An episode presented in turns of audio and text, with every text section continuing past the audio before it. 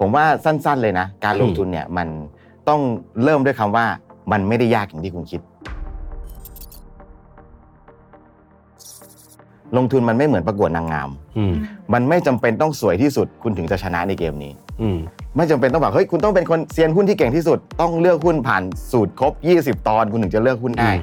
มันมีทางที่ง่าย เหมือนเราไปเล่นเกมพวกแบบเกมออนไลน์นะอืม เราอยากจะไปเล่นเลเวลสูงๆอะแบบโอ้โหมีอาวุธครบไปเจอบอสนะอืมอะล่าของแปลกๆนะแต่บางทีอะการลงทุนมันมันไม่จำเป็นต้องยากขนาดนั้น เราสามารถ enjoy กับการลงทุนผลประโยชน์ของมันได้ ด้วยการทำอย่างง่ายๆ ซึ่งเดี๋ยววันนี้ผมจะเล่าให้ฟังว่าทำยังไง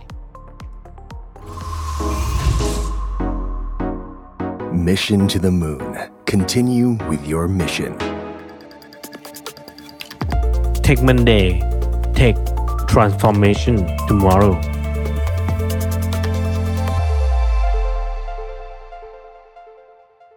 สวัสดีครับ ยินดีต้อนรับสู่รายการ Tech Monday นะครับ วันนี้คุณอยู่กับผม แม็กรุ่งเรืองเจริญสุภคุณครับ และดิฉันฟิวปรารถนาทรัพย์ประดิษฐ์ค่ะ และวันนี้ครับมีเรามีแขกที่เป็นที่ยินดีของผมมากเลยครับเอ่อคุณพงษ์จากพงษ์ทอนทีวีครับผม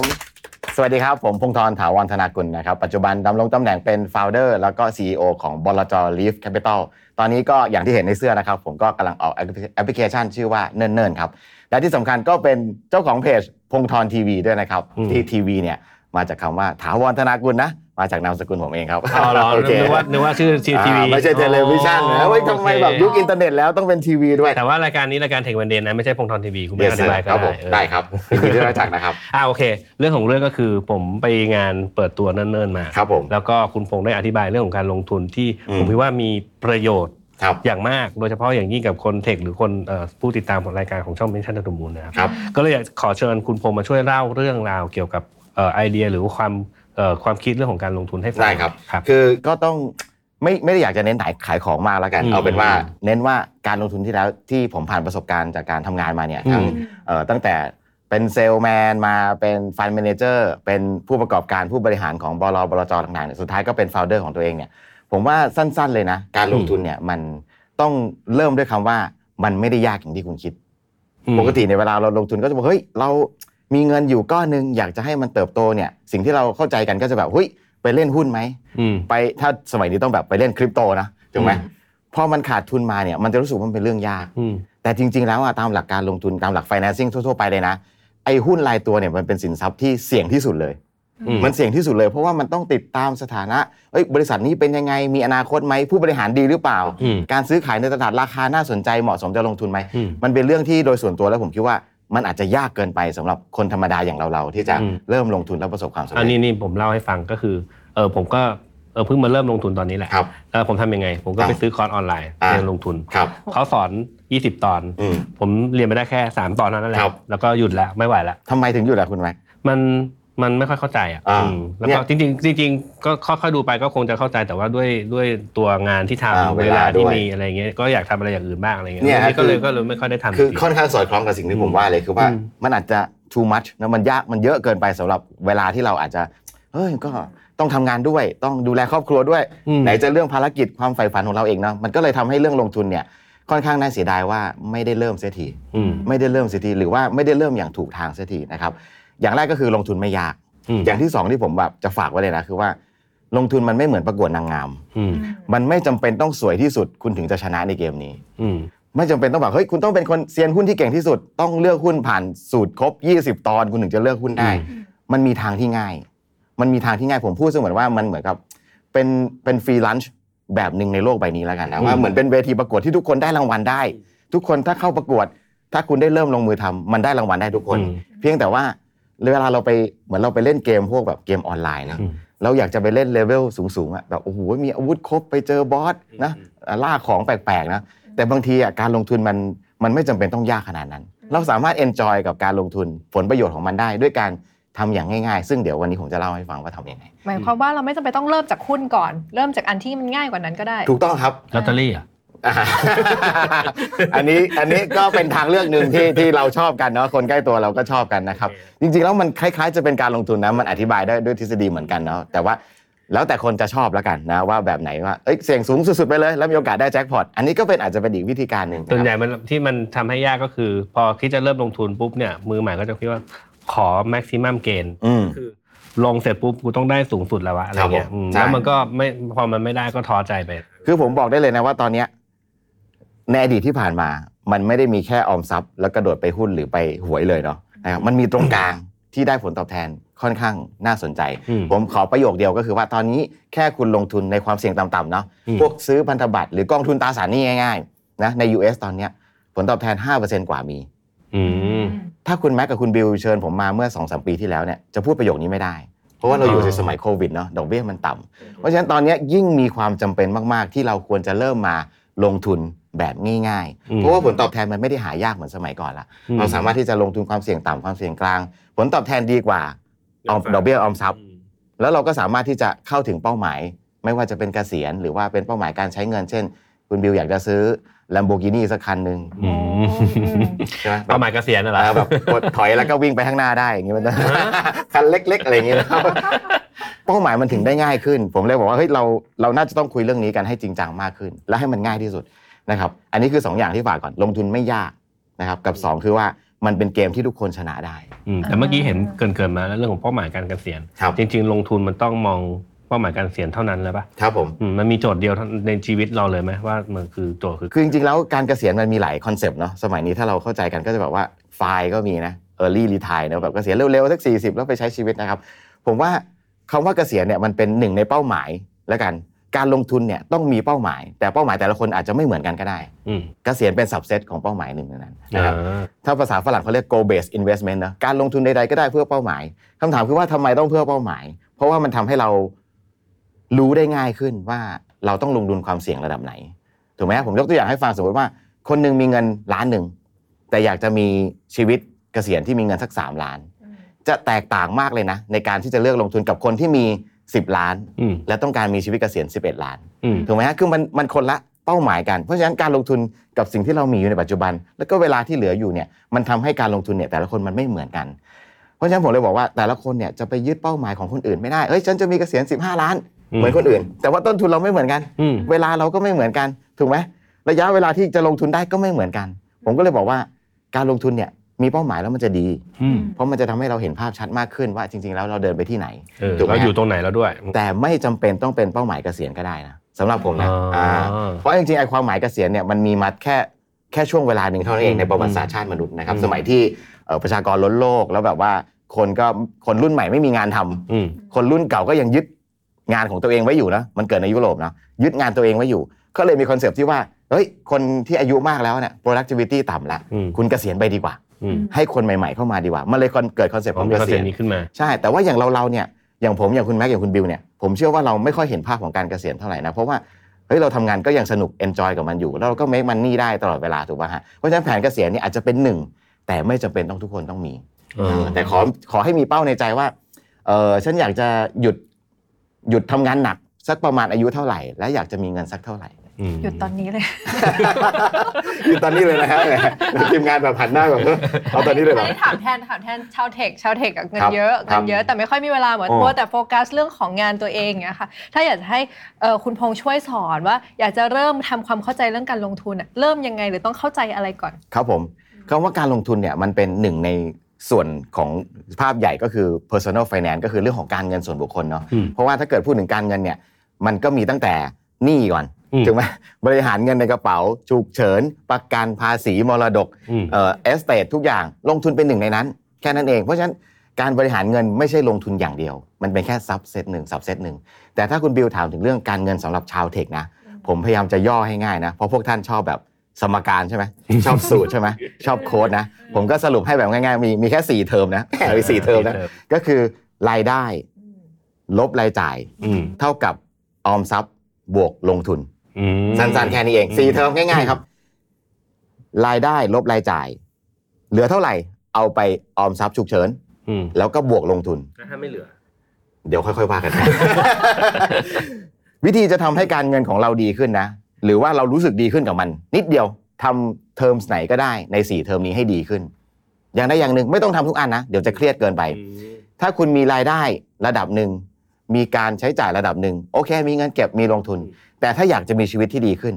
ลองทำรายได้ให้สูงขึ้นอืมอ่าหา job เพิ่ม หาพาร์ทไทม์หางานเสริมไปใช้เอ่อแพลตฟอร์มในการหางานเพิ่มอะว่ากันไปหรือทำช่องนะทำช่องก็มีรายได้เข้ามานะครับทำเพจพงษ์ธรทีวีก็มีรายได้นะอ่าเออไม่ใช่ไม่มีนะเออหารายได้เพิ่มถูกป่ะเราก็ enjoy กับมันด้วยนะครับอืม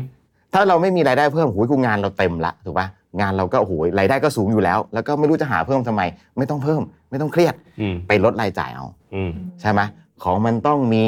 EV อย่างเงี้ยเออเอ้ยแต่ของจำเป็นมันไหมก็ต้องมีนะใช่ไหมของก็ต้องมีถูกไหมอันเนี้ยผมว่ามันเป็นอีกเรื่องหนึ่งที่สำคัญมาก ก็คือเรื่องของรายจ่าย ไม่มีปัญหาเราทำงานหนัก เราควรจะได้รีวอร์ดอะไรบางอย่างถูกป่ะอืม ไม่มีปัญหาผมก็เป็นเป็นกันทุกคนถูกป่ะเล็กๆน้อยๆก็ว่ากันไป แต่ต้องไม่เยอะเกิน อืม ต้องไม่เยอะเกินอืม ถูกไหมผมไปไปลองขับรถ EV มาเฮ้ยมันต้องทันสมัยวะมันต้องมีนะ รักโลก แต่รู้สึกพอไปลองจริงๆ หลายยี่ห้อนะปรากฏว่า มันอาจจะไม่จำเป็นต้องมีก็ได้นะอืมก็เลยไปซื้อรถน้ำมันราคาแพงกว่านั้นก็เลยไปเปลี่ยนโชครถคันเก่าซะ ให้มันนิ่มขึ้นเฮ้ยมันก็ตอบโจทย์เอเราอใช่ใช่ถูกไหมใช้ที่มีอยู่ก่อนก็ได้ใช่อย่างงี้มคือรถคันเก่าเราจะดูดีขึ้นมาทันทีเลยในเมื่อเราไม่ต้องจ่ายผ่อนมันอีกแล้วถูกไหมมันจะแบบอุ้ยซ่อมนู้นอันเนี้ยมันดีหมดนะฮะอันนี้คือลดรายจ่ายนะครับมือถือก็อาจจะเปลี่ยนรุ่นเป็นรุ่นพอ ไม่ต้องไปเปลี่ยนทุกรุ่นอย่างนี้เป็นต้นนะครับคุณเปลี่ยนทุกรุ่นเลยเหรอผมไม่เปลี่ยนทุกรุ่นผมสี่เปลี่ยนสี่รุ่นเปลี่ยนทีนะฮะแต่ก็ไม่ต้องถึงขั้นแบบมัธยัสถ์มากถูกไหมอืมอืมไม่ต้องถึงขั้นแบบโอ้โหสเหมือนมนั้นมันถะเครียดนะมันเครียดไปอืมถ้าสองอย่างนี้อย่างใดดีขึ้นแบบ ก็โอเคละถูกป่ะรายจ่ายเพิ่มขึ้นหรือรายเอ่อรายจ่ายลดลงก็เป็นคำตอบเมื่อกี้นี้เออโอเคทำยังไงก็ได้ให้ไม่ไม่ติดลบอะใช่ถูกไหมถูกต้องให้มีเงินเหลือไปหลังเครื่องหมายเท่ากับอืมไม่จำเป็นต้องเยอะที่สุดแต่ให้เริ่มมีบ้างนะครับอะทีนี้มาดู part หลังกันบ้างออมทรัพย์บวกลงทุนถูกไหมฮะบางคนทำสอง part แรกมาดีแล้วนะเพิ่มรายได้ลดรายจ่าย แต่น่าเสียดายที่ทำแค่ part ออมทรัพย์ เอามาเก็บอย่างเดียว ไม่ได้เอาไปลงทุน ไม่ได้เอาไปลงทุน ลงทุนที่นี่หน่อยๆเช่น หวยยกตัวอย่างหรือว่าไปแบบสลากเอ่อออมสินถูกต้องใช่ไหมแบบว่าลงแบบความเสี่ยงต่ำๆแบบไปเงินฝากประจำไปซื้อแบบกองตราสารหนี้แบบสั้น ๆ แบบ 6 เดือน 3 เดือนอะไรเงี้ยคือทำได้ไม่มีปัญหาเพราะแต่ละคนรับความเสี่ยงไม่เท่าไม่ได้เท่ากันเนาะแต่ว่าถ้าเกิดเราทำแต่ออมทรัพย์อย่างเดียวอะอย่างที่เราทราบกันดีตอนนี้คือเงินเฟ้อก็กระฉูดถูกไหมอืมถ้าเราเก็บเงินอย่างเดียวเนี่ยเงินฝากเรา 0.75 1%ใช่ไหมแต่ถ้าบอกดอกเบี้ยสูงก็นิดหน่อยมันมีวงเงินจำกัด แต่ถ้าเราไม่ได้ไปเอาลงทุนเนี่ย ถ้าเราไม่ได้เอาไปลงทุนเนี่ย มันจะโดนเงินเฟ้อกิน อืม แล้วอนาคตที่เราวางไว้เนี่ยมันอาจจะมันก็โอเคแหละ แต่มันอาจจะเอ่อน้อยกว่าที่เราคาดนิดนึงเงินที่เราตั้งเป้าหมายไว้ เพราะฉะนั้นเทอมที่ 3 ถ้าคนที่ไม่ทำเลยก็คือไม่ออมทรัพย์เลยถูกปะเหลือมาเท่าไหร่ใช้ใช้ใช้ใช้ใช้ ถ้าออมทรัพย์ได้เยี่ยมยอดระดับหนึ่งแต่ถ้าดีที่สุดคือทำ investment ให้มันดีขึ้นด้วย อืม นะครับอันนี้ก็เลยเป็น 4 เทอมที่บอกว่าถ้าเอ่อชาวเทค อยากจะบริหารเงินให้ดีมากขึ้น ผมบอกว่าทำอันไหนก็ได้ให้ดีขึ้นและชีวิตจะดีขึ้นขยายความนิดหน่อยเมื่อกี้นี้พูดถึงเรื่องเงินเฟ้อที่บอกว่าไอ้มันเขาเสียปุ๊บเงินโดนเงินเฟ้อกินครับ มันคืออะไรนะ มันคือเอ่อภาวะปกติของโลกใบนี้เนาะอืมที่ข้าวของจะแพงขึ้นเรื่อยๆ ทุกปีนะครับถ้าพูดง่ายๆเลยก็คือว่าไอ้ภาวะไอ้สิ่งที่เราทำธุรกิจอยู่ทุกวันนี้แหละมันก็จะมีเขาเรียกว่า economic pie เนาะที่ว่าเราก็จะเอ้ยมีธุรกิจนี้เกิดขึ้น มีกำไรกับสัดส่วนส่วนนี้มันทำให้ ทั้งส่วนที่เป็น demand และก็ supply เนี่ยมีส่วนช่วยทำให้ของค่าของชีพแพงขึ้นทุกวันอืมนะครับอย่างเช่นว่าเฮ้ยเอ่ออย่าง PS5 นะยกตัวอย่างนะ PlayStation 5 นะครับ ในช่วงโควิดที่ผ่านมา อันเนี้ยมันถามว่าทำไมถึงเกิดเงินเฟ้อขึ้น เพราะว่ามันมีความต้องการมากกว่า supply อืมใช่ไหมฮะไอตัวชิปข้างในมันมันขาดแคลน และการขนส่งมันก็แพง มันก็ทำให้ PS5 ที่ตอนเอ่อเปิดตัวใหม่ๆเนี่ยไม่ถึงบ้านเราอืมพอไม่ถึงบ้านเราปุ๊บก็ทำให้ราคามันขึ้น เหตุการณ์อย่างเงี้ยมันเกิดขึ้นแบบ นิดๆหน่อยๆตลอดเวลาอืมถูกไหมฮะมันอืม demand supply มันไม่ balance กันในแต่ละที่มากขึ้นเนี่ยมันก็ทำให้ข้าวของเอ่อตลอดช่วงชีวิตเราเนี่ยค่อยๆ แพงขึ้นทีละนิดอืมนะครับมันเป็นเรื่องปกติของในโลกที่กำลังมี productivity อ่าโอเคค่อยๆสูงขึ้นเรียกได้ว่าถ้าอธิบายง่ายๆ คือในในสภาวะปกติก็คือมูลค่าของเงินมันลดลงเรื่อยๆถูกต้องครับลดเวลานั่นแหละใช่ครับเพราะฉะนั้นไปเก็บอยู่ในเงินฝากที่มีดอกเบี้ยแค่หนึ่งเปอร์เซ็นต์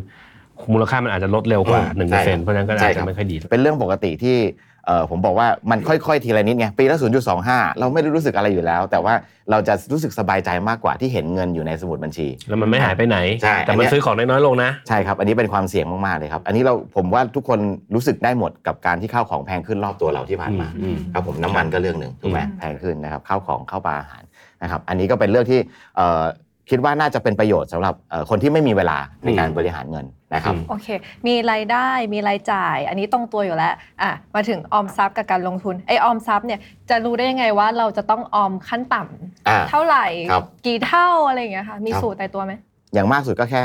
เอาง่ายๆเลยนะไม่ต้องคิดอะไรเยอะสามเดือนของค่าใช้จ่ายของเราอืมของตัวเองก่อนนะค่าใช้จ่ายคืออะไรครับ70%ของเงินเดือนอืมอ่าเงินเดือนแสนหนึ่ง เอาเงินเดือนห้าหมื่นแล้วกันนะอืมเจ็ดสิบเปอร์เซ็นต์ก็สามหมื่นห้าสามหมื่นห้าคูณสามก็แสนห้าพันอืมเอาแค่นี้พอ อันนี้คือออมทรัพย์ที่ควรจะอยู่ อยู่ในออมทรัพย์เป็นเรียกว่าเป็นเงินฉุกเฉิน ใช่ แต่ว่าถามว่าเอาไว้ทำไม อ่า เช่นเราตกงานยกตัวอย่างเกิดเราเฮ้ยเฮ้ยเดินมาไม่ถูกใจเจ้านายลาออกอืมมันไม่ได้โดนไล่ออกนะเพราะเราเก่งมากถูกไหมฮะเออเราไม่โดนไล่ออกถูกไหมเราต้องเป็นคนออกก่อนที่เขาจะไล่เราถูกไหมเฮ้ยเราออกมาเอ้ยสามเดือนเฮ้ยฉันอยู่ได้ อันนี้แหละจะเป็นตัวที่ทำให้เราแบบสามารถที่จะมีความคล่องตัว ในการใช้ชีวิตมากขึ้นอ๋อแค่นั้นเอง หรือว่ามันไม่ได้เฉพาะตัวเราอะหรือว่าบางคนรอบตัวเราเนาะบางทีเขามีเหตุฉุกเฉินอืมเช่นแบบคุณแม่อาจจะแบบว่ามีเหตุจำเป็นต้องใช้เงินแต่เรื่องรักษาพยาบาลอ่าบางบางเรื่องไม่ได้ cover ในประกันไว้เนี่ยก็เราก็จะเข้าไปช่วยได้ง่ายนะครับพี่น้องเราก็จะได้ไม่ต้องเป็นห่วงอันนี้คือ 3 เดือนนะครับส่วนใหญ่ก็จะประมาณนี้แหละนะครับมันจะได้ไม่เยอะจนเกินไป แล้วหลังจากนั้นก็เอาไปลงทุนซะ ครับผมเป็นเพราะเป็นเพราะว่าเด็กสมัยใหม่เดี๋ยวนี้เข้าถึงความรู้เอ้ยแต่คุณแบบพูดนี้ว่าได้เด็กสมัยใหม่คุณเริ่มแก่แล้วนะก็เลยจะบอกไงว่า ก็เพราะเขามีความรู้แบบนี้ไงอ่าแล้วเขาก็เลยมีเงินออมไว้สามเดือนไงอ่าเวลาไม่พอใจอะไรแม่งออกเลยโอ้ยใช่ใช่ใช่ใช่ส่วนหนึ่งก็คือว่าเด็กสมัยนี้พูดแก่เหมือนกัน กลายเป็นว่าแก่เหมือนกัน ก็เอ่อที่เราเห็นกันอาจจะเป็นแบบว่าเอ่อคนที่แบบมีคุณภาพสูงอืมเอ่อมีมีมีมีแบบเป็นโปรแกรมเมอร์เป็น developer เนี่ยเขาก็มีทางเลือกเยอะหน่อย แต่ว่าทุกคนนะ ผมว่าเราควรจะต้องมี saving อย่างน้อย 3 เดือน เพราะว่าต่อให้เราไม่ออกเขาอาจจะไล่เราออกได้ ต่อให้เขาไม่ไล่เราออกธุรกิจอาจจะไปต่อไม่ได้ถูกไหมฮะมันหลายปัจจัยเหตุผล เพราะฉะนั้นเรามีตรงเนี้ยเราจะอุ่นใจมากกว่าอืมนะครับก็เป็น 3 เดือนง่าย ๆ แต่ว่าถ้าเป็นเอ่ออย่างโค้ชหนุ่มนะขอกล่าวถึงนิดนึงก็จะขอเป็นสักประมาณ 6 เดือน เพราะว่าหลักการของโค้ชหนุ่มก็คือว่าเอ่อคนเราจะมีช่วงเวลาในการหางานประมาณ 6 เดือนอืมถึงจะได้งานที่เหมาะสม อาจจะมีเข้าออกเข้าออกเข้าออกอืม6เดือนจะเป็นค่าเฉลี่ยที่หางานได้พอดีครับผมอืมที่จะอยู่ได้ยาวๆ นะครับอย่างคุณบิวก็คงไม่ต้องเป็นห่วงอะไรถูกไหมฮะอ๋อลาออกปุ๊บมีงานเลยค่ะอ๋อเหรอฮะโอเค เป็นยูทูบเบอร์ฮะอ๋อได้ครับเหผรอมโอเค ต่อไปเป็นเรื่องของมีออมทรัพย์แล้วประมาณ 3 เดือนเป็นอย่างน้อยเนาะอืมแล้วก็มาถึงพาร์ทลงทุนครับทีนี้จะไปลงทุนอะไรยังไงสเปซสปะครัสบไตล์ผมบิวก็คือใครบอกอะไรมาผีบอกมาอ่าก็คือจ่ายเล่นตามหุ้นห้องไลน์เออหุ้นห้องไลน์หุ้นห้องไลน์นะครับจริงๆแล้ว ผมก็ไม่ได้จะบอกว่า แต่ว่าเล่นลูกออนไลน์ต้องต้องต้องฟังทั้งขายและเอ้ยต้องซื้อและขายนะ อ่า ไม่ต้องฟังซื้อตอนเขาขายเขาบอกก็ไม่ไม่ทำ ไม่ได้คือถ้าโดยถ้าโดยถ้าโดยถ้าโดยจะให้คอมเมนต์เนี่ยก็คือว่าการลงทุนเนี่ยมันจะสำเร็จก็ต่อเมื่อเราเข้าใจมัน เรารับความเสี่ยงมันได้นะครับ การที่เราเล่นหุ้นห้องออนไลน์เนี่ยไม่ได้ผิดอะไรนะถ้าคุณเข้าใจนะ ถ้ออถ้ามีโพยมาแล้วเราไปศึกษาต่ออม แล้วก็ติดตามมันได้เนี่ยก็สามารถที่จะลงทุนแบบนั้นได้เหมือนกันเพราะว่า เราไม่สามารถพูดได้เฮ้ยตลาดหุ้นมันมีแต่อย่างเงี้ยเราไม่อยากให้มีความคิดแบบนี้ เราสามารถที่จะเข้าถึงข้อมูลได้หลายรูปแบบ แต่มันขึ้นอยู่กับเราเองว่าเราจะสตัดดี้ต่อหรือเปล่าอืมหรือว่าเราเห็นมาแล้วเฮ้ยการลงทุนแบบนี้ การได้รับคำแนะนำแบบนี้มีความเสี่ยงนะ เราก็ถอยออกมาอืมถูกไหมครับทีนี้คุณบิวถามว่าไปลงทุนต่อยังไงถูกไหมฮะถ้าแบบกลางชาร์ตออกมาเลยนะแบบเอาแบบเฮ้ยคุณพงษ์ฟังให้มันแบบได้สาระหน่อยได้ไหมนะผมก็จะบอกว่าการลงทุนมันก็มีตั้งแต่เสี่ยงต่ำยันเสี่ยงสูงอืมนะครับเสี่ยงต่ำก็เช่นเงินฝากออมทรัพย์ นะฮะไล่ไปก็เป็นตราสารหนี้ระยะสั้นนะครับตราสารหนี้ระยะกลางตราสารหนี้ระยะยาว แล้วค่อยไปหุ้นอืมอ่าหุ้นก็อาจจะเป็นตัวใหญ่หน่อย หุ้นตัวกลางหุ้นตัวเล็กอ่าแล้วค่อยไปทองคำน้ำมันคริปโตก็ว่ากันไป มันไล่ง่าย ๆ แบบนี้อืมเงินฝากตราสารหนี้หุ้นแล้วค่อยไปสินทรัพย์ทางเลือกน้ำมันทองคำคริปโตเอะตราสารหนี่นี่ใช่ที่มันเป็นข่าวกันคือโคมอะที่มันซื้อมาแล้วไเป็นคำถามที่ดีมากครับคุณแม่ครับคือมีหลายส่วนตราสารหนี้อย่างที่ผมบอกอะมันก็จะมีทั้งเสี่ยงต่ำๆ แล้วก็เสี่ยงสูงๆด้วยนะครับความเสี่ยงมันก็นิยามได้หลายรูปแบบ ความเสี่ยงที่เกิดจากการกระจุกตัว เราไปเอ่อให้ยืมเงินคนหนึงแบบคนเดียวเลยอืมให้เงินไป 10 ล้านอืมให้เขายืมเลยอืมถูกไหมครับไปทำธุรกิจประกอบธุรกิจอสังหา กับอีกแบบหนึ่งเราเอาเงิน 10 ล้านเนี่ยแบ่งให้เพื่อนๆ คนละ 10 คนละหนึ่งคนละล้านคนละล้าน10 คนเนาะอันเนี้ยมันเป็นวิธีการแบบหนึ่งกระจายความเสี่ยงซะอืมถ้าเราจะเป็นเจ้าหนี้เขาแล้วเนี่ยลองให้ยืมหลาย ๆ คนอืม ครับไอ้ที่คุณแม็กถามเนี่ยคือการที่เป็นหุ้นกู้เนี่ยคือเราไปให้เขายืมคนเดียวอืมไปให้เขายืมคนเดียวแล้วทุกๆคนก็ให้เขายืมกันมากขึ้นอืมถูกไหมฮะเป็นเจ้าหนี้เขาปรากฏว่าไอ้เงินก้อนเนี้ยมันอาจจะเอาไปประกอบธุรกิจแล้ว ไปต่อไม่ได้อืมไม่สำเร็จไปทำโครงการแล้วไม่มีคนซื้อขายไม่ได้ตามเป้า แต่ว่าจริงๆมันอยู่ในความเสี่ยงที่คนซื้อต้องรับรู้อยู่แล้วทุกใช่ครับเราคือเป็นเจ้าหนี้อะอืมเราก็ต้องดูว่าเขาจะมีโอกาสคืนหนี้คืนหนี้ไงหรือเปล่าเออคืนตังค์เราแค่ไหนพร้อมดอกเบี้ยตามกำหนดนะครับแต่ถ้าเราไม่รู้จริง ๆ เราอยากจะลงทุนหุ้นกู้ ซึ่งเป็นหนึ่งในตราสารหนี้นะอืมนะอยู่ในกลุ่มตราสารหนี้เนี่ยที่ค่อนข้างเสี่ยงสูงนิดนึงนะเพราะว่าก็จะไม่รู้เอาไปประกอบธุรกิจแล้วจะสำเร็จหรือเปล่าอืมเราวิเคราะห์ได้ระดับหนึ่งแต่เราก็ต้องช่วยตัวเองระดับหนึ่งคือเราก็ต้องดูว่าเฮ้ยถ้าดูมีความเสี่ยงเกินไปแล้ว เรากระจายไปลงอย่างอื่นไหมอืมอย่างนี้เป็นต้นเผื่อนะครับมันหายไปจะได้ไม่เดืดคือผมผมไม่ค่อยไม่ค่อยอยากให้มีไอเดียที่ว่าเฮ้ยหุ้นกู้เสี่ยง คือเราพูดแบบนั้นมันจะง่ายเกินไป มันจะมักง่ายเกินไป อยู่ที่ตัวเราด้วย ทุกอย่างมันมีความเสี่ยงอยู่แล้ว แต่สุดท้ายก็คือทุกอย่างคือเขาถ้าพูดถ้าพูดถึงการลงทุนปุ๊บไม่ว่าจะเสี่ยงน้อยหรือเสี่ยงมากคุณก็ต้องเข้าใจมันอะ อืมใช่ไหมถูกต้องครับ ต่อให้ออมทรัพย์ก็ต้องเข้าใจนะ อืมเพราะว่าออมทรัพย์ก็มีความเสี่ยงนะไม่ใช่ไม่มีถูกป่ะเราเอาเงินไปวางกับธนาคาร ถ้าเกิดธนาคารเขาเป็นอะไรขึ้นมา เราก็มีโอกาสที่จะเสียหายแต่ก่อนแคิดว่าโอ้ธนาคารจะเป็นอะไรไปนี่เราเห็นหลังๆนี่ธนาคารล้ม ครับผมครับผมล้มเมืองนอกไงเออเมืองนอกเอ่อ US ปีที่แล้วมีล้ม ไม่ regional ไม่ bank ไปใช่แต่ว่าเมืองไทยก็ค่อนข้างค่อนข้างแข็งแรงครับสถานะสถานการณ์เงินเราค่อนข้างแข็งแรง ครับผมอันนี้ก็เป็นหลักการง่ายๆในการลงทุนเนาะสมมติว่าเราเนี่ยทำสามเทอมแรกนะอืมพอประมาณแหละก็เริ่มโอเคแล้วอยากจะรู้เรื่องการลงทุนเนี่ยผมว่าเรากระเถิบจากอย่าออมทรัพย์แล้วไปหุ้นเลยอืมเราค่อยๆ กระเถิบจากเฮ้ยลองไปซื้อกองทุนตราสารหนี้อืมอันนี้ลองลองดูเลยนะฮะแบงค์ที่คุณใช้บริการอยู่ สีเขียวสีม่วงสีอะไรก็ตามมีหมดแหละจะมีอยู่ใน mobile banking อืมเข้าไปที่หน้าลงทุน แล้วไปซื้อกองทุนรวมตราสารหนี้ระยะสั้น เอาคำนี้ไป search เลย short term fixed income ลองลงทุนดูก่อน คือผมบอกได้เลยว่า เราทุกคนน่ะไม่โง่หรอก อืม ถูกไหมเราอยากได้เงินโตขึ้นอยู่แล้ว อืม แล้วเราก็รู้แหละการลงทุนมีความเสี่ยง อืม แต่ผมบอกว่าจุดที่ยากที่สุดเลยคือจุดเริ่มสตาร์ทจุดเริ่มต้น ยากที่สุด จากการเปลี่ยนออมทรัพย์ไปเป็นตราสารหนี้ระยะสั้นคือสิ่งที่ยากที่สุด มันก็เรียกว่าเปลี่ยน mindset เลย ถูกต้องครับ ถูกต้องครับ เหมือนเราจะไปวิ่งมาราธอนใช่ไหมอืม ไอการซ้อม5โลแรกอะยากที่สุด เอาเอาตื่นมาตื่นมาวิ่งถูกต้องให้มันเป็น habit ใช่ให้เราใช่ get used to it อะอืมสิบโลสิบห้าโลยี่สิบสองโลนี่สบายแล้วเพอเพอๆวันจริงเราซ้อมแค่30กว่าโลเราก็วิ่งมาราธอนได้แล้วถูกป่ะแต่การให้มันแบบ in motion อะมันค่อนข้างที่จะเรื่อยๆยากแล้วก็เออใช่คือการที่เราแบบเปลี่ยนจากออมทรัพย์ไปเป็นตราสารหนี้ระยะสั้นอะผมว่ามันเป็น step ที่สำคัญที่สุดที่จะค่อนข้างพูดได้เลยว่า เปลี่ยนสภาสถานะการเงินของประชากรไทยได้อืมคือขอแค่ message เนี่ยออกไปหาทุกคนว่า คุณไปเลือกเมนูลงทุนใน mobile banking คุณนะ แล้วเปลี่ยนออมทรัพย์สักร้อยหนึ่งพันหนึ่งก็ได้อืมไปเป็นตราสารหนี้ระยะสั้นให้ได้นะอืมผมว่าอันเนี้ยจะเปลี่ยนชีวิตเราได้อืมต้องครับผมทำทุกเดือนไหมแบบที่เขาชอบพูดเรื่อง DCA อะไรเนี่ย ผมคิดว่าทำได้ แต่ว่า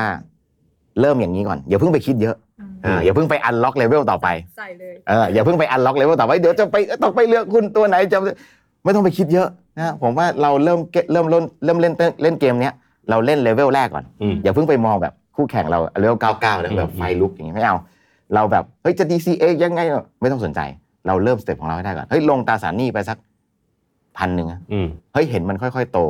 เฮ้ยเทียบกับออมทรัพย์ดิมันโอเคเว้ยอะเราเข้าใจการลงทุนระดับหนึ่งแล้ว ความเสี่ยงต่ำเป็นแบบนี้อะแล้วเรา step ต่อไปเรื่อยๆ step ต่อไปเรื่อยๆอย่าไปคิดว่าปลายทางต้องเป็นยังไง ต้องรู้เกมทั้งหมดต้องมี manual ให้ฉัน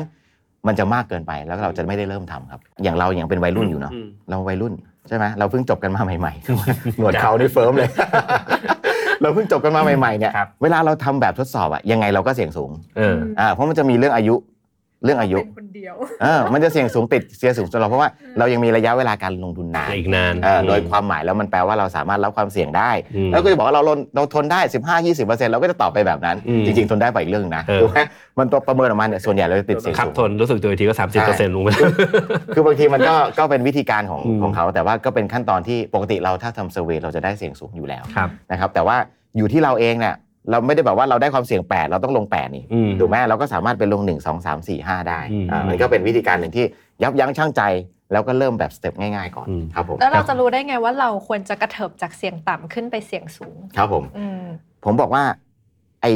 หนึ่งสองสามสี่เทอมเนาะเทอมที่ 3 กับเทอมที่ 4 เนี่ยไอ้ investment เนี่ยจริง ๆ แล้วถ้าเราทำหนึ่งสองสามมาดีหมดนะ investment ตัวที่เอ่อตัวที่ 4 เนี่ยคือเสี่ยงสูงได้เลย อืม ถูกไหม ปกติคนจะเอาแบบออมทรัพย์ไปลงทุนเกือบจะทั้งหมด หรือว่าอยากจะให้มันเติบโตสู้กับคนอื่นอย่างนี้ได้นะ แต่ผมบอกว่าถ้าเรามีการจัดการเงินที่ดีในระดับ personal finance แล้วเนี่ยเราควรจะลงทุนความเสี่ยงที่สูงได้ระดับหนึ่งก็คือหุ้นอืมนะแต่หุ้นมันก็มีหลายแบบนะไอ้ที่ผมบอกว่ามันเสี่ยงสูงคือหุ้นรายตัว ที่บอกว่าเสี่ยงสูงรองลงมาก็คือหุ้นที่มีการกระจายตัว เป็นกองทุนดัชนี ซื้อ 50 ตัว ซื้อร้อยตัว ซื้อ 500 ตัวของโลกนะครับแล้วผมก็บอกได้เลยว่าเฉลยเลย ไม่ต้องถามนะ สูตรง่าย ๆ ที่หลาย ๆ คนไม่ค่อยพูดกันก็คือ ถ้าคิดอะไรไม่ออกก็ S&P 500อืมหุ้นสหรัฐ 500 ตัวแรก เราทำหนึ่งสองสามเสร็จ อันที่4เราทยอยเข้าลงทุน S&P 500 ได้เลยอืมอันนี้คือสิ่งที่เราเอ่อผมคิดว่ามันน่าจะง่ายและสำหรับทุกคนคือเป็นนะรับความเสี่ยงต่ำของหุ้นใช่เป็นสิ่งที่กระจายตัว ถ้าเรามองว่าเฮ้ยเรามีเงินสำรองพอแล้ว ส่วนที่เหลือเนี่ยเรารอได้ 5 ปี 10 ปี 15 ปี เราก็สามารถลงทุนความเสี่ยงสูงแต่ขอเป็นกระจายตัวหน่อยนิดนึงนะครับเดี๋ยวคุณบิวคุณบิวจะงงนะเฮ้ยเมื่อกี้บอกให้ลงตราสารหนี้ระยะสั้นใช่ไหมอันนั้นคือการเริ่มรู้จักการลงทุนอย่าไปมองว่าเฮ้ยต้องเป็นหุ้นเลย รู้จักการลงทุนด้วยตราสารหนี้ระยะสั้นก่อนแล้วค่อยกระเถิบไปสิ่งที่เราเข้าใจมากขึ้นเรื่อยๆครับผมคือแม้กระทั่งไปถึงส่วนที่มีความเสี่ยงสูงเนี่ยมันก็จะมีความเสี่ยงต่ำในความเสี่ยงสูงใช่อืมอยู่ดีใช่เออก็ใช่ครับค่อยๆเริ่มจากอันนั้นแทนที่จะเป็นรายตัวเลยครับอะไอย่างงี้ผมใช่ไหมผมมีตัวเลขหนึ่งแล้วกันนะก็คือบอกว่าถ้าอยากจะเริ่มตอนนี้ใช่ไหม อายุไม่รู้ไม่ไม่ทราบเท่าไหร่แหละลองบวกลบจากตัวเลขที่ผมบอกแล้วกันนะนะครับถ้าเราทำสี่ step อย่างที่พูดกันนะครับแล้วเรามีเงินลงทุนใน step ที่สี่เนี่ยถ้าอยากจะมีเงินเกษียณสักตอนที่เราเกษียณเลิกทำงานนะสักสิบล้านบาทอืมอินฟลชันไม่ต้องคุยนะอย่าเพิ่งคุยนะเอาสิบล้านกลมๆก่อนอืมผมตอนเนี้ยผมสี่สิบอืมตัวเลขที่ค่อนข้างเป็นเอ่อสถิติยืนยันชัดเจนก็คือว่า ผมจะทำไง ผมเริ่มมาศูนย์บาทตอนนี้ จะทำไงให้มีเงินเกษียณ 10 ล้านอืมนะครับวิธีการง่าย ๆ ก็คือว่า DCA เดือนละ หมื่นห้าหมื่นห้าในสิบล้านเลยใช่ครับ โอ้เดือนละหมื่นห้าไปจนถึงอายุอืม60ผมมีสิบล้าน อืมสถิติพิสูจแล้วนะครับเพราะฉะนั้นอย่าไปคิดเยอะเฮ้ยวันนี้อยากจะเริ่มลงทุนทำยังไงดี อืมถ้าอายุ 40หมื่นห้าเดือนละหมื่นห้าทำไปเรื่อยๆ แต่ถ้าอายุน้อยกว่านี้หรือมากกว่านี้ลองบวกลบดูอืมนะครับแต่ไม่จำเป็นว่าต้องได้เท่านี้เท่านั้นนะถูกป่ะสมมติว่าผมบอกมีแค่ 7,500ทำไงคุณพงษ์เราอาจจะต้องลด ความคาดหวังเราลงนิดนึงอาจจะเหลือเกษียณ5ล้านอืมถูกไหมแล้วเราลองหาวิธีการเติมด้วยวิธีการอื่น คือเป็นตัวเลขที่เอาไว้คิดง่าย ๆ ว่ามันยังมีโอกาสเป็นไปได้สำหรับเราไหมอ่าอ่าแล้วโอกาสนั้นมันคือสักเท่าไหร่อืมแต่อย่าไปคิดว่าเฮ้ยฉันต้องมีล้านหนึ่งก่อนถึงจะเริ่มลงทุนได้ ค่อยๆ ลงทุนไปเรื่อยๆทำไมเราจะทำกันไม่ได้นะ เดือนละหมื่นห้าชิวๆแบบว่าขนหน้าแข้งยังไม่ร่วงเลยเนี่ยผมก็ทำมาตลอดสองสามปีที่ผ่านมา ผมก็ทำให้ให้คนในช่องเห็นว่าผม DCA เดือนละหมื่นห้า แล้วก็กางพอร์ตให้ดูด้วยนะ แล้วผมก็ค่อนข้างประหลาดใจว่าเฮ้ยรู้สึกสบายใจจริง ๆ ว่าไอ้ตัวเนี้ยมันจะทำให้ชีวิตเกษียณฉันมีภาพที่ชัดเจนมากขึ้นอืมและไอ้ภาพอีกภาพหนึ่งของเราก็คือภาคธุรกิจเนาะเราก็ใส่ได้เต็มที่ใช่ไหมอ๋อเราไม่กังไม่กังวลละอืมถูกป่ะนะฮะถ้าแบบว่าอ่านบทสัมภาษณ์ของของเอ่อชาวต่างชาติบ่อยๆเนาะที่เขาคุยกันแบบคนที่แบบสำเร็จแล้วเขาอย่างเงี้ยผมสรุปให้เลยว่าคำตอบทุกคนเวลาเกิดถามถึงเรื่อง investment เขานะเขาบอกว่า put it passively เอาลงทุนในดัชนีให้หมด ไม่ต้องไป trading ไม่ต้องไป timing ไม่ต้องไปหาผลตอบแทนอะไรที่มากกว่าตลาดที่เขาจะให้ได้นะครับเขาบอกว่าการลงทุนเนี่ยมันอาจจะมันไม่จำเป็นต้องใช้ท่ายากก็สำเร็จได้ ทุกคนอืมก็มาทำเหมือนกันผมก็ทำเหมือนกัน เราก็ลงดัชนี S&P 500 ซึ่งมันเป็นบริษัทที่เก่งที่สุด 500 ของประเทศที่พัฒนาอันดับหนึ่งของของโลก แล้วมันก็จะกระจายห้าห้าถูร้อกยต้ตัองวนั้นเอง มันเป็นการคัดเลือกโดยธรรมชาติอืมอืมใครไม่เก่งเท่า 500 ตัวแรกมันก็โดนเด้งออก ก็จะมีตัวที่ 500 เข้าไปแทนอืมใครเก่งๆเขาก็จะคัดไว้ให้ แล้วทำไมเราถึงไม่อยากลงทุนใน 500 บริษัทที่เก่งที่สุดในโลกเออถูกปะมันก็ง่ายๆแค่นี้เองแถมอืมค่าธรรมเนียมก็ต่ำต่ำผมก็ไม่อยากเปรียบเทียบให้มันแบบเหมือนรูเล็ตเนาะอืมรูเล็ตมันก็มีหลายแบบนะจะเลือกเป็นสีแดแดงดำดังดำหรือจะเรียกเป็นเลข หรือจะเรียกเป็นแบบค่าเฉลี่ยถูกป่ะมันเลือกได้หลายแบบ แต่คนเราส่วนใหญ่ก็จะมองว่าเฮ้ยฉันต้องเลือกเลขให้ถูก เออ ฉันจะได้แจ็คพอตวัดฉัจะดได้วงกันไปเลยอ่าอืม แล้วเขาก็จะสอนว่าคุณเลือกเลขให้ถูกสิ เออ แต่จริงๆอะชีวิตเราอะมันอาจจะถึงเป้าเกษียณที่มีความสุขได้ด้วยการเลือกแค่สี เออมันมีเกมที่ง่ายกว่านั้นเยอะเออถ้าเราเตรียมตัวตั้งแต่เนิ่นๆใช่ไหมเออแวะแวะนิดนึง เล่าเล่ามาตั้งเยอะเนี่ยเพื่อผูกเข้าแอปตัวเองแวะนะนิดนึงเฮ้ยแต่ชีวิตผมก็พูดเรื่องนี้ก็เป็นเรื่องการลงทุนตลอด อืม นะครับก็เอ่อ ค่อนข้างมี passion กับเรื่องนี้มากๆว่าเอ้ยอันนี้แหละคือ Impact ที่เราอยากจะสร้างอืมนะครับถ้าแบบว่าเอ่อคนไทยเราลงทุนกันแบบต่อให้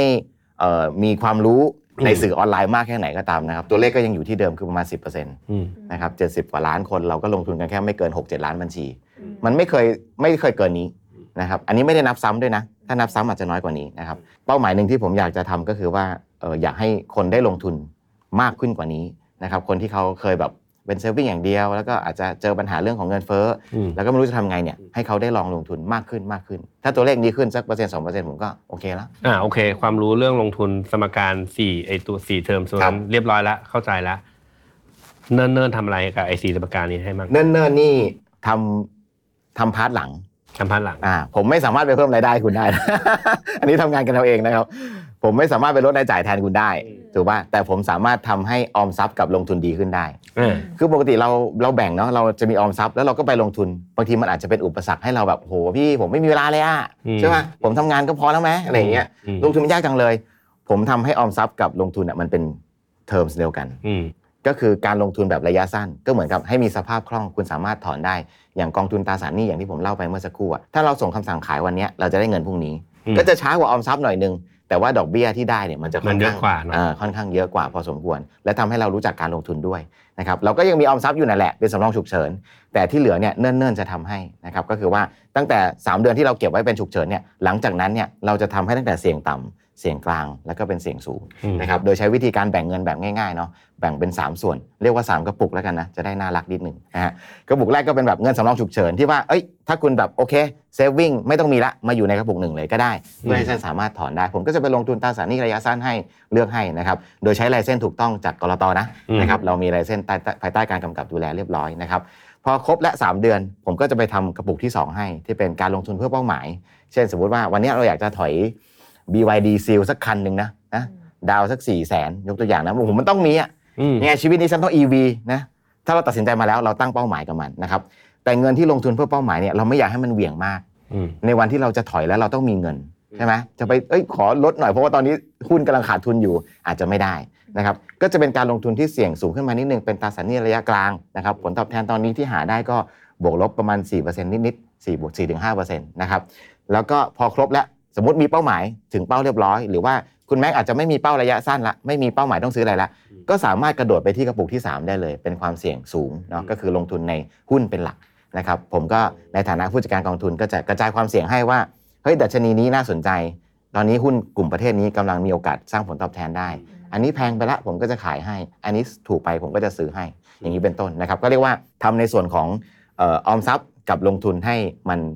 เป็นก้อนเดียวกันมากขึ้น แล้วก็ง่ายกับผู้ใช้มากขึ้น ก็คือบิวทำความเข้าใจระดับหนึ่งแต่ไม่ต้องทำความเข้าใจมากโอนเงินไปเดี๋ยวจัดการให้ใช่ไหมใช่ครับโอเคคืออันนี้ผมบอกว่ามันมีหลายหลายหลายเหตุผลนะว่าทำไมมันถึงเป็นแบบนี้ อย่างแรกเลยก็คือว่าทำไมต้องชื่อเนิ่นๆใช่ไหมคำว่าเนิ่นๆก็คือว่ามันอ้างอิงบนข้อเท็จจริงอันหนึ่งที่ว่าเออถ้าคุณลงทุนได้เร็ว ยิ่งเร็วยิ่งดีผลยิ่งมาก เพราะมันทบต้นไปเรื่อยๆ ถูกไหมฮะถ้าตอนเนี้ยแบบวอร์เรนบัฟเฟตที่เขารวยอยู่ปัจจุบันเนี้ยก็คือรวยจากกำไรที่เคยกำไรในอดีต มันมาสร้างกำไรให้เราต่อในอนาคต ไม่ใช่เงินต้นละเงินต้นนี่โอ้โหคืนทุนไปนานละแต่กำไรมันทบต้นไปเรื่อยๆปีนี้ 8%ปีหน้าก็เป็น108 108คูณ8ก็ทบต้นไปเรื่อยๆ อันนี้คือการที่เราเริ่มลงทุนได้เร็วเนี่ยมันพิสูจน์แล้วว่าพลังของผลตอบแทนทบต้นอันที่หนึ่งอันที่สองก็คือว่า การที่เราอยู่กับการลงทุนได้นานเนี่ยผลขาดทุนเราจะค่อยๆ น้อยลงเรื่อยอืๆใช่ไหมมันจะขาดโดยเอ่อ สถิตินะ มันก็ขาดทุนน้อยลงเรื่อยๆอืมและถ้าอยู่ได้เกิน 15 ปีนะ ถ้าอยู่ในหุ้น 500 ตัวแรกที่เราคุยกันนะ ได้เกิน 15 ปีนะ ใด ๆ นะครับ ไม่ต้องจังหวะทามมิ่งนะ เข้าซื้อเมื่อไหร่ก็ได้นะ แล้วถือได้ 15 ปีไม่ขาดทุนอืมเลยนะฮะ อืไม่ขาดทุนสเลถิยตินะบอกไว้ว่าสถิติบอกอย่างนี้ คือเขาเขารันมาตั้งแต่ 1950 อืม ว่าถ้าเราหรือคุณแม็กไปซื้อ S&P อืม 500 ที่ปีใด ๆ ก็ตาม แล้วถือไป 15 ปีใด ๆ ก็ตาม แล้วขายไม่มีโอกาสขาดทุน อืมอันนี้คือข้อที่บอกว่าเฮ้ยคุณเริ่มเร็วเหอะอืมแล้วคุณก็เริ่มแบบกระจายความเสี่ยง เริ่มเนิ่นๆ แล้วเราจัดการให้ กลับไปซื้อเลย กลับไปซื้อกลับกลับไปซื้อเลยนะครับ ก็เลยเป็นเหตุผลที่ว่าอะมา ถ้าคุณไม่มีเวลา เดี๋ยวเราจัดการให้อืมครับผมโอเค แล้วก็ผมเข้าเขาเข้าใจว่าการมาเป็นแอปพลิเคชันอะมันก็จะเพิ่มความสะดวกให้เอ่อเราสามารถทำได้ด้วยตัวเองด้วยครับเนาะเพราะใช่ว่าครับเราสามารถที่จะ โอนเงินให้ให้แอปเดี๋ยวนี้มันก็ต้องใช้แอปทั้งนั้นแหละอืม คือที่ผ่านมาเรา Leaf Capital นะบลจ Leaf Capital เรารับลูกค้ากลุ่มที่เป็นแบบ High Net Worth นิดนึงก็คือ 3 ล้าน 5 ล้าน 15 ล้าน จริงๆเซอร์วิสนี้มันมีอยู่แล้ว ใช่ แต่มันเป็นอยู่รูปแบบอื่นสำหรับกลุ่มคนหนึ่งเท่านั้นใช่ครับ อืม ก็คือเราเราเรามีเกษียณ3 3 รุ่นนะก็คือรุ่นแบบเพิ่งเริ่มอืมรุ่นแบบคนทำงานมาระดับ C แล้วนะอืม แล้วก็รุ่นคนที่เกษียณมาแล้ว ตอนแรกเราทำ2กับ3ก่อนไอ้เนิ่นๆตัวเนี้ยถูกออกแบบมาเพื่อเซิร์ฟกลุ่มที่เพิ่งเริ่มทำเพราะว่ามันมีเวลา ยังมีเวลาในการลงทุนได้นานนะครับอืมแต่ข้อดีก็คือว่ามันสามารถที่จะเอาเทคโนโลยีมาใช้ด้วยได้นะคครัรับบทั้งฝั่งหลังบ้านแล้วก็ฝั่งหน้าบ้านนะครับฝั่งหลังบ้านนี่ชัดเจนอยู่แล้ว ถ้าถ้าเราติดตามการลงทุนกันก็จะพบว่ามีการพยายามเอา AI เข้ามาช่วย predict อืม forecast หรือว่าช่วยคิดประมวลผลข้อมูลจำนวนมากอะไรบางอย่างนะครับทุกที่ใช้หมดเราก็ใช้นะครับแต่ว่าใช้ในเวที่ เพื่อการลงทุนระยะยาวอืมนะครับถ้าเราก็มันก็จะยาวแต่ว่าอืมเราใช้อยู่แล้วล่ะนะครับใครไม่ใช้ตอนนี้ถือว่าแพ้อืมนะฮะแต่ฝั่ง AI หน้าบ้านเนี่ยก็จะมีประโยชน์ตรงที่ว่าเราสามารถวิเคราะห์พฤติกรรมผู้บริโภคได้มากขึ้นนะครับเดิมทีเราดีลกับเอ่อลูกค้าแบบละเป็นคนๆไปเนี่ยเขาอาจจะไม่มี Data Point อะไรให้เราวิเคราะห์มากอืมแต่ถ้าเกิดเขาอยู่บนแอปพลิเคชัน มีกระปุก1 2 3ไม่เขามีการปรับไปปรับมา มีการตั้งเป้าหมาย มีการใส่เงินอ๋อคุณแท็กอย่างนี้เหรอผมแท็กอย่างนี้มีการย้ายเงินไปเงินมา มีการถอนออกไปทำอะไรบางอย่าง ถ้าเรารู้เรื่อง consumer behavior เนี่ยเราก็สามารถใช้ AI เข้ามาเสนอ service เสนอ offer ได้ คุณบิวอาจจะบอกว่าเฮ้ยฝากออมทรัพย์กับคุณพงษ์อยู่กระปุกหนึ่งไม่ค่อยน่าสนใจเลย ดอกเบี้ยก็หาที่ไหนก็ได้ ผมบอกว่าถ้าผมเข้าใจคุณบิวมากขึ้น เรารู้จักกันมากขึ้น เราสนิทกันมากขึ้นอืมผมก็น่าที่จะสามารถ offer discount หรือว่า reward อะไรบางอย่างที่ตรงกับชีวิตได้อ่าครับผมเพราะก็จะว่าเป็นอ่าใช่พคอรับคนใช้แอปก็จะมีจำนวนคนหนึ่งคุณก็จะเอาจำนวนคนเนี้ยไปเอ่อ ไปหาดีลที่ดีให้ใช่คกัรับบ user ของเรามาใช่ครับเพิ่มเติมอันนี้ก็จะเป็นอีกอันหนึ่งที่ผมคิดว่าเราอะไม่อยากจะคุยกับลูกค้าเรื่องของผลตอบแทนอย่างเดียวอืมถูกปะเพราะว่าเออมันก็น่าเบื่อคือเราเหมือนเป็นเราเป็นฟังก์ชันหนึ่งที่ว่าเออคุณไปลงทุนมาสิผลตอบแทนเท่าไหร่ล่ะแต่เราอยากจะให้การลงทุนเนี่ยมันสอดประสานเข้าไปในชีวิตของคนมากขึ้น อย่าไปมองว่าเงินออมทรัพย์กับเงินลงทุน ให้มองว่าการลงทุนอะมันควรจะอยู่ในเส้นเลือดของเราตลอดเวลา ให้มันสร้างผลตอบแทนให้กับเรานะครับมันมีอยู่คำหนึ่งที่ผมชอบมากเลยคือบอกว่า เรื่องเงินอะอย่าไปเสี่ยงกับเงินที่อุตสาห์หามาได้ด้วยความยากลำบาก อย่าเอาเงินก้อนนั้นไปเสี่ยงถูกไหม ใช่เออเราโอ้โหได้เงินมา3ามสี่แสนโอ้โหเอาไปเสี่ยง เขาบอกว่าถ้าจะเสี่ยงเสี่ยงกับธุรกิจของคุณ อืม เสี่ยงกับงานของคุณที่คุณมีโอกาสชนะมากกว่า อืม ถูกปะถ้าผมจะเสี่ยงเนี่ยผมบอกผมมีเงิน 3 ล้านเฮ้ยต้นปีผมคิดเลยเฮ้ย EV BM สวยว่ะมเอาสักหน่อยไหมอืม ถ้าเป็นแต่ก่อนคิดแบบนี้ แต่ตอนนี้ผมคิดแล้วว่าเฮ้ยถ้า 3 ล้านฉันลงกับแอปพลิเคชันอะ ฉันรู้ว่าฉันมีโอกาสชนะอืมากกว่าอืมเพราะฉะนั้นก็บอกว่ามันเป็นเรื่องที่โง่ที่สุด ถ้าคุณเอาเงินที่คุณหามาได้อย่างยากเย็นน่ะไปเสี่ยงกับตลาดทุนอืมกับหุ้นอืมให้เอาเงินไปทำกับสิ่งที่คุณมั่นใจ และคิดว่ามันเติบโตได้มากกว่า เพราะว่าผู้ประกอบการ 30-40%กำไรหาได้อยู่แล้ว แต่มันหาไม่ได้จากตลาดหุ้นนะจ๊ะเพราะฉะนั้นอย่าไปเสี่ยงแบบโง่อืมๆครับผมอีกหน่อยต้องมีแอป เอองงโง่ไม่น่าจะมีใครดาวน์โหลดนะ นะครับก็ก็ประมาณนี้ครับสำหรับเซสชันของการลงทุนแบบง่ายๆนะครับ ไม่ใช่แบบโง่ อย่างไรก็ดีก็ให้เนิ่นๆเป็นผู้ช่วยเราละกันในครับเรื่องผมของการออมทรัพย์และลงทุน ครับผม แล้วก็ขายอีกอย่างหนึ่งแล้วกันนะ ก็คือไม่มีขั้นต่ำไม่มีขั้นต่ำไม่มีขั้นต่ำห้าร้อยก็เปิดได้ ถูกต้องครับร้อยเดียว เดินมาใช้บริการร้อยเดียวก็เปิดได้เหมือนกันโอ้ยตอนนี้เขามีเซอร์วิสเอ่อโทรมาเอ่ออำนวยความสะดวกด้วยนะอ๋อใช่ขอเบอร์เลยค่ะ คือเรียกว่าใช้งานผมครับร้อยเดียวก็ใช้งานผมได้ครับอ๋อเราทำทุกอย่างมาเพื่อคุณครับเยี่ยมเลยครับ โหลดทางไหนคะใน App Store ได้ทั้งคู่ครับโอเคครับผมก็มีผู้ไปผู้ใช้บริการเดินเข้าเอ๊ะมาตอนนี้มันรื่เกิอยนเกินยอดหนึ่งร้อยคนแรกจะได้รางของขวัญเกินแล้วครับเกินแล้วใช่ไหมๆเกินแล้วครับอืมก็คือเรามีเนิ่นๆร้อยคนแรกที่เป็นแบบเหมือน founder ของเรานะครับเราก็จะมีของรางวัลให้ แต่ว่าตอนนี้เกินเรียบร้อยแล้วนะครับก็จะ ยังใช้งานได้เหมือนเดิม และ reward เราก็เตรียมไว้ให้ท่านเหมือนเดิมนะครับก็ลองเข้ามาใช้บริการดูได้ยังโชคดีวันก่อนก็มีคนโทรมา คุณแม็กยังอยู่ในหนึ่งร้อยคนแรกนะครับ ลงทุนสักทีเหอะอะไรเงี้ยเอาสิทธิ์มาให้บิวเถอะบิวจะได้ไปลงทุนแบบเนิ่นคือผมบอกทีมงานแล้วอย่าไอ้ลงทุนอย่าให้มันเหมือนทวงหนี้นักได้ไหม อย่าไป aggressive มากเขาแบบเอ้ยเขาจะมีความจำเป็นใช้เงินอ่าโอเคอ่าครับผมโอเคคิดว่าวันนี้นะสาผู้ชมได้สาระการเรื่องของการลงทุนแบบง่ายๆสำหรับชาว tech อย่างเราไปอย่างเต็มเปี่ยมเลยนะคครัรับบก่อนจากการพงมีอะไรจะฝากให้ท่านทุกฝั่งไหมครับครับผมก็นอกจากเนิ่นๆนะครับแอปพลิเคชันที่ผมได้เล่าไปเบื้องต้นนะครับก็ผมมีเวิร์กช็อปนะฮะที่เป็นฟรีเวิร์กช็อปนะเอ่อ money in action นะครับที่ผมตั้งใจจะพูดเรื่องที่ผมพูดมาในรายการทั้งหมดเนี่ยให้ลงรายละเอียดมากขึ้นนะครับสามารถเข้าไปฟังได้ไม่ซื้อไม่หาไม่ว่ากันนะครับถือว่าได้เริ่มเข้าใจการลงทุนแบบง่ายๆ จะได้บริหารเงินของตัวเองให้ดีมากยิ่งขึ้นนะครับเรียนเชิญนะครับสามารถไปดูได้ที่ลิงก์ใน description เผื่อจะมีนะ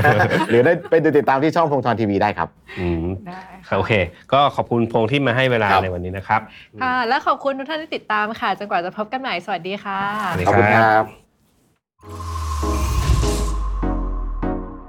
Mission to the Moon. Continue with your mission. Take Monday Take Transformation Tomorrow